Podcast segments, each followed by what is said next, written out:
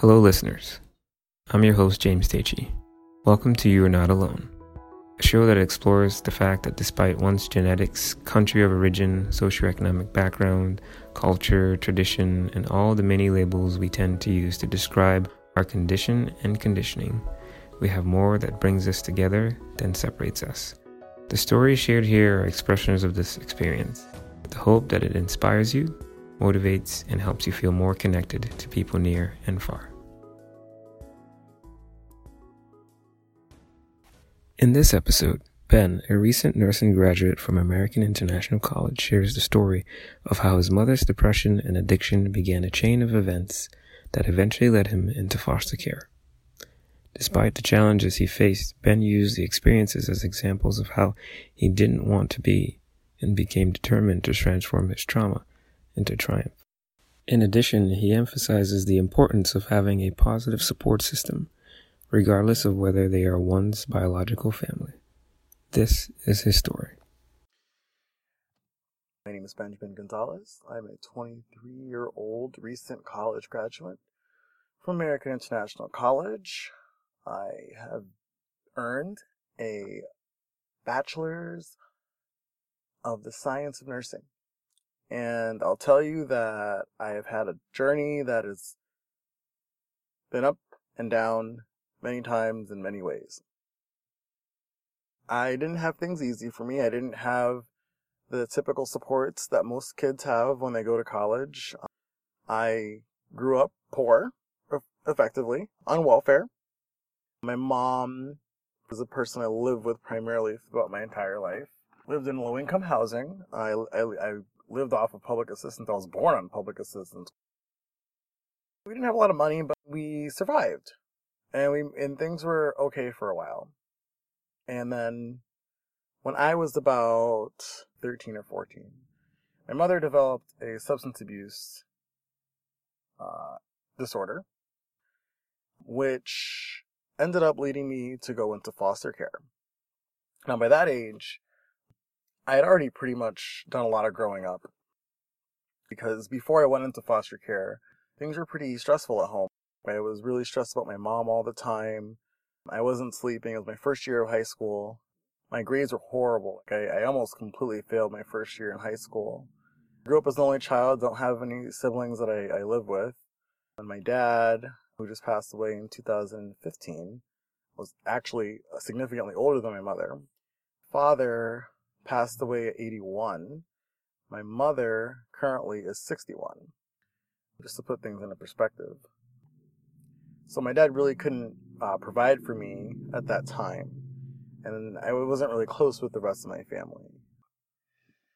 The the night that I got into foster care, my mother, for the past maybe year, had been acting very erratically. She would, you know, financially, she was very irresponsible. Like we were very, we got enough money from public assistance so that theoretically we could live a decent life. We had enough money coming in to pay for things like food and electricity and housing and very basic clothing, very basic survival needs. And over the past year, my mother, she'd become very irresponsible with the little money that we got. And she was acting differently. She, uh, she, had a history of depression. She was diagnosed with depression long before I was born.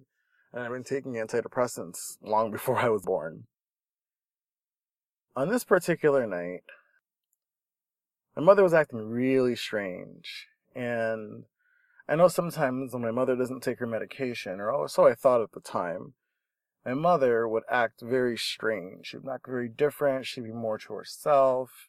And it always worry me. And she wouldn't to go off of her meds often, but when she did, it was a pretty big deal. So this one day, she we had gotten into an argument about something. I don't remember. But she said she was going to kill herself. And, uh, I was, I, I freaked out. I didn't know what to do. She said she was going to kill herself. And she said she was going to take all of her pills. And then she went in her bedroom and locked the door. I'm freaking out. I have no idea what to do. I wanted to kick the door in because it was a very thin door I easily could have done. But then I'm like, I don't know what to do. I don't know who to call. So I called the police. I called 911. I, I, I wanted um, an ambulance. And I called 911. I explained what was going on and I explained my mother's threats. I was very, very open. And um, we got pretty, pretty good response from the public safety in Springfield, Mass, where I'm from. First ones that were there were the fire department. You know, it's because they're medically trained. And my mom was pretty upset when I called the fire department. Well, well, actually, when the fire department got there, I should say. And they were basically just trying to get her vital signs, talk to her, see what's going on. And she wasn't really cooperating. The police got there, I guess because it was a mental health call, it's their protocol to send the police out in case things get violent, which they didn't. But the police were there, which, ironically enough, were probably the most helpful. And then the paramedics finally came. My mom opened the door when the fire department got there because all of a sudden the house is literally filled with like six people. Six people with all their gear and all that kind of stuff. So she, I guess she also wanted to figure out what's going on. So she opened the door. And she was still acting very erratic. She was yelling and screaming at the firefighters, screaming and yelling at me like she was crying. Her, her behavior was very, very erratic. I remember the police officer, I wish I got his name he was basically the one that was basically taking the lead on the whole situation and trying to talk to my mother. And eventually he was able to convince, because my mom was refusing everything. She didn't want the paramedics to even touch her or, or anything. She didn't want to really answer questions. Like she really didn't want to talk to the police officers and everybody. They were all just going off what I said. I mean, and meanwhile, they could, they all knew something was wrong just because my mother was acting. But my mom was also yelling and screaming at me the whole time. Like, why would I call them? Like, why would I bring all these people into her business, blaming me for doing all this stuff? Eventually, the police officer somehow convinced her to, you know, do her blood pressure. Let let the paramedics do her blood pressure. So they did, they did her blood pressure, and her blood pressure was incredibly high, high to the point where they were actually worried that she could have a stroke or a heart attack. So they're like, you need to come to the hospital. And my mom kept refusing, kept refusing, kept refusing.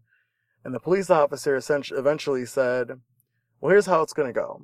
Either you go voluntarily with the, with, in the ambulance, or I'm going to section 12 you essentially and say that you're not capable of making decisions for yourself because now we have information that suggests that you might be potentially at risk for a life threatening event and you don't care. So I at least can take you to the hospital, have you evaluated against your will, and you're not going to like that. And that basically that's how he was able to convince my mother to go to the hospital. When we got to the hospital, you know, I did standard protocol. I was young. I was, you know, maybe 14. I, was, I went with my mom in the ambulance. We didn't talk the whole way. She was upset with me, but the paramedics checked her heart. They, they did everything in the ambulance. We lived like maybe two minutes away from the hospital, literally, when they went lights and sirens. And then we got to the hospital and they, they took her urine, they they took blood, they, you know, did more tests on her just to see what was going on, to see if there was anything biologically going on with her. And then I remember like a like a nurse or, or somebody walked up to me and was like, Who are you? Pretty much. And I was like, Well, I'm her son. And then they walked away and then they came back a few minutes later and they're like, Do you mind if I have her name and date of birth? I was very confused because I'm like, hmm, why? We were waiting in the hallway of the emergency room, maybe three, four hours had gone by. My mom had eventually fallen asleep. They gave her medication to help her calm down because she was screaming and acting really erratic in the emergency room. And I remember the doctor came over and uh, said, uh, "We think we know what might be causing your behavior." And then my mother turns to the doctor and says, Do you think it's the drugs? And the doctor said yes. She had tested positive for several substances. Was she taking her medication? I still don't really know. But it was then that the hospital uh, must have called, you know, DCF or Department of Children and Families, the, the you know, your DSS, your Child Protective Services and from that day on, that's essentially when I had DCF involved in my life. That day ended, I ended up going um, to my aunt's house that night because they actually sent out a social worker I think it happened on a weekend. They sent out a social worker to the hospital actually. And the next day I also met with somebody else and they interviewed me and they asked me what has been going on and I told them pretty much everything. Cause at that point I was pretty distraught. I didn't know what else to do. I was sick of living with my mother the way that she was and you know, I was really not in a good state. So I was just, cause my mother had always told me not to tell other people what happens in the house. And I decided that I didn't want to follow that rule anymore. You know, I told them what was going on about how my mother has been really irresponsible with money, how I eventually just took control over everything. I, I made sure that I got a hold of the money as soon as it came into the account and I went and I paid all the bills for the house and all that kind of stuff. And I was doing this as a freshman in high school and my grades were suffering. So they were concerned, but otherwise I was fed. I took care of myself. I showered. I had clothes. So I mean, I wasn't running around the streets doing crazy things, getting in trouble. They actually didn't uh, put me into foster care for almost a year. They gave my mother multiple chances because, objectively speaking, I'm as much as my mother might have substance abuse issues, I'm technically taken care of, minus the whole school thing. But for the for the present moment, I'm not exactly in immediate danger. I've demonstrated that, which is different from how things usually go. By September, the school year had just started, 10th grade now. They said my mom needs to go to therapy. She chose not to. They put me in therapy also. They let me stay with my mom, but they were doing very frequent checks. Like I think every week, sometimes twice a week, they could, uh, there was a social worker that would come out and basically check on me and check on my mom and make sure that she's following up and see if I'm following up what I'm supposed to do because they gave me a service plan too, which is basically like I'll go to school, I'll do what I'm supposed to do and all that kind of stuff. My mom had one too, and she was supposed to go to therapy and all that kind of stuff. She went to therapy, but she also had to submit drug tests and she failed them multiple times. And basically that's why I was put into foster care because despite me being able to take care of myself, uh, take care of the house and stuff, our government decided that it wasn't a good idea for me to be at home with my mom. Well, I didn't, I didn't agree with it at the time. I agree with it now. Uh, my social worker and I had gotten really close. She is part of my support network, for sure, because she's gone above and beyond for me. I was in high school and I had a cell phone. She literally called me on my cell phone at school and said, Ben, I'm going to court. I am filing to place you into protective custody today she wasn't really asking if I wanted to go into foster care. She was telling me what she was doing. And I just said okay. Because I felt like I was, as much as when DCF came into my life, things had improved a little bit, but things were still very tense and very, very, you know, they weren't really improving to the point where they needed to. And then a couple hours later, she calls me back and she's like, yes, I, I went to court and I, I, I submitted uh, for custody of you, and the judge granted it. So I'll come pick you up after school, and I will take you back to the house so that you can go pack up some clothes, and then you're gonna go to a foster home, and then they'll be you'll have a van to come pick you up and bring you to school. Van didn't start until that Monday because I think that she did this all on a Friday so that I'd have the weekend to adjust to all this, I guess, without having to worry about school. I remember the first foster home I went. My social worker, she told me all about them. She's like, there are these two uh, couple. They're retired uh, corporate executives. They're both retired, also from the military, Air Force, and they own the computer store. And they sound pretty cool because I was very interested in computers. I was interested in the military. I remember my first night was uh, in the next town over in Ludlow. I was in shock because I woke up and it was a regular day. And then the next thing I know, my whole life is different. I remember lying in bed that night. It felt so fake almost. It almost felt like I was living in a dream. I was like, this isn't really happening to me.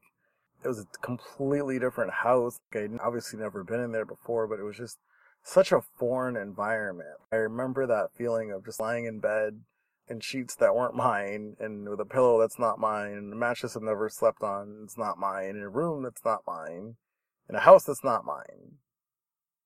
And I remember that's when things kind of sunk in as I'm now a foster kid. My foster um, parents on the first day, they were very supportive. They were very nice. Uh, you know, they, they, they understood a little bit about what was happening, but they don't really tell the foster parents the whole story. They give them like a general overview, but they don't really give them a whole lot of fine details. But they weren't pushing. They weren't, they didn't really ask anything. They basically just, they explained the rules. And they had been foster parents for many years. Uh, is a good thing and a bad thing at the same time overall wasn't bad. I just, you know, I, I distinctly remember lying in bed and just being like, wow, this isn't my house. This isn't my bed. This isn't, this doesn't feel right. I can't sleep here. This doesn't feel right. But I knew that it was for the good. After about a week or two, I, I settled in a little bit more and I just continued to go to school and try to do the best that I can. But after that experience, I was probably very traumatized. And one of the things that I do to deal with stress is I distract myself. And I chose to distract myself with school. So it was beginning of 10th grade, and that's pretty much what I did. I became an excellent student. I made sure I did all my work, went to all my classes. I had absolutely perfect attendance, did not miss a single day of school, not a single tardiness for almost three years straight. I think my senior year I had a couple tardies. Pretty much perfect attendance. After my 10th grade, I had maximum honors, which is literally straight A's in every single class. And I continued that out for, uh, throughout my senior year. Um, I think I got like an A minus somewhere along the line, but I pretty much got straight A's. I graduated near the top of my class. I wasn't higher because my first year was horrible um, academically. I just began to just really understand that I have a choice in life and I saw my family and I saw what my mother has gone through and what my father had struggled with and I realized that they were not the most educated group of people and because of that they were forced to live a certain lifestyle and I didn't want that for myself, and I don't want that for myself. So that's part of the reason why I decided that I wanted to make sure that I figure out something in life, go to school, because I'm, especially in college, I'm not the most, I'm not inherently academically gifted. I just work hard. I try hard. I, I figured out what I needed in order to be successful, essentially. Sometimes just enough to be successful, and sometimes that's okay. I graduated from high school in 2011 and I decided that I wanted to go on and become a nurse for a lot of reasons. And I was fortunate to have been accepted into American International College in Springfield. I just graduated this past year with my uh, degree in nursing. There's many times when things are hard in life and I always did my best to try to look at everything. Uh, and, and, you know, say things to myself sometimes when things were tough, like, it could always be worse. Like, you know, it's a cliche. People, you've probably heard that before. But it really is true for most people, and it's a weird perspective to have. Like, it could always be worse. At, at the end of the day, my situation was pretty bad sometimes. Um, I didn't really talk about my sexuality. I'm gay. My mom wasn't exactly so okay with that when I first came out to her. And there were multiple times where things were violent, but if you want to be successful, in my opinion, I think you need to overcome. And if you remind yourself that there's always somebody out there worse, and it might be, might be a little shallow, a little petty, but you know, there's always somebody out there worse. I don't, I shouldn't be complaining. I should just suck it up and do what I have to do. And that's one of the things that I feel like has help to motivate me because as worse as my situation is, my worst day ever could still be worse. I might not have a place to sleep. I, I could literally be starving. I could have a horrible disease that I can't cure because I don't have the money to pay for the medicine. None of those things are true, and I'm thankful for that. And just having a somewhat humble perspective on things, I think really helps but at the same time just understanding that you know you might be having the worst day you know you you might have gotten into a horrible fight you could have even gotten shot and there's still somebody out there who could have had a worse day than you And that's one of the things that I think has helped me. But probably the biggest thing that has helped me to be successful and to overcome obstacles and things would probably just be the support network.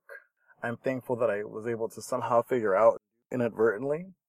But I think that's really important because nobody gets anywhere in life by themselves. They need a, they need a group of people. You know, the old cliche goes, uh, it takes a village to raise a child, and I think that's certainly true. It takes a, a village to raise anybody. Creating a support network isn't the same as just having one, because you can have one and you can modify it however you like because it's yours. You choose the people who you want to have in your life and, and to what extent. And, and some people, and, and that's something for me personally that is a little different just because the first thing that a lot of people are going to say is, well, you can't really pick your family. You're right, you really can't pick your family, especially if you're underage. You really have to just do what your family says. But, um, you know, I, I guess one positive of being an only child that gets put into foster care is that I really do get complete control over who I want to associate myself with. I think that I tried my best to pick friends that had similar drive as I did, friends that didn't get into trouble, friends that had a pretty good head on their shoulders, friends that I could trust. And there were many times, because I, like I said, I grew up as an only child and I wasn't really close to my family. There were many times throughout my life where I've had to lean on friendships where usually you can just lean on family. And I am forever thankful for some, well, for all of the positive experiences that I've been fortunate to have received. Thanks for listening to this episode of You're Not Alone. Your positive feedback is appreciated, so please like, comment, and share. To keep up with coming episodes, please follow us on Facebook, SoundCloud, and iTunes. Stay tuned for more to come.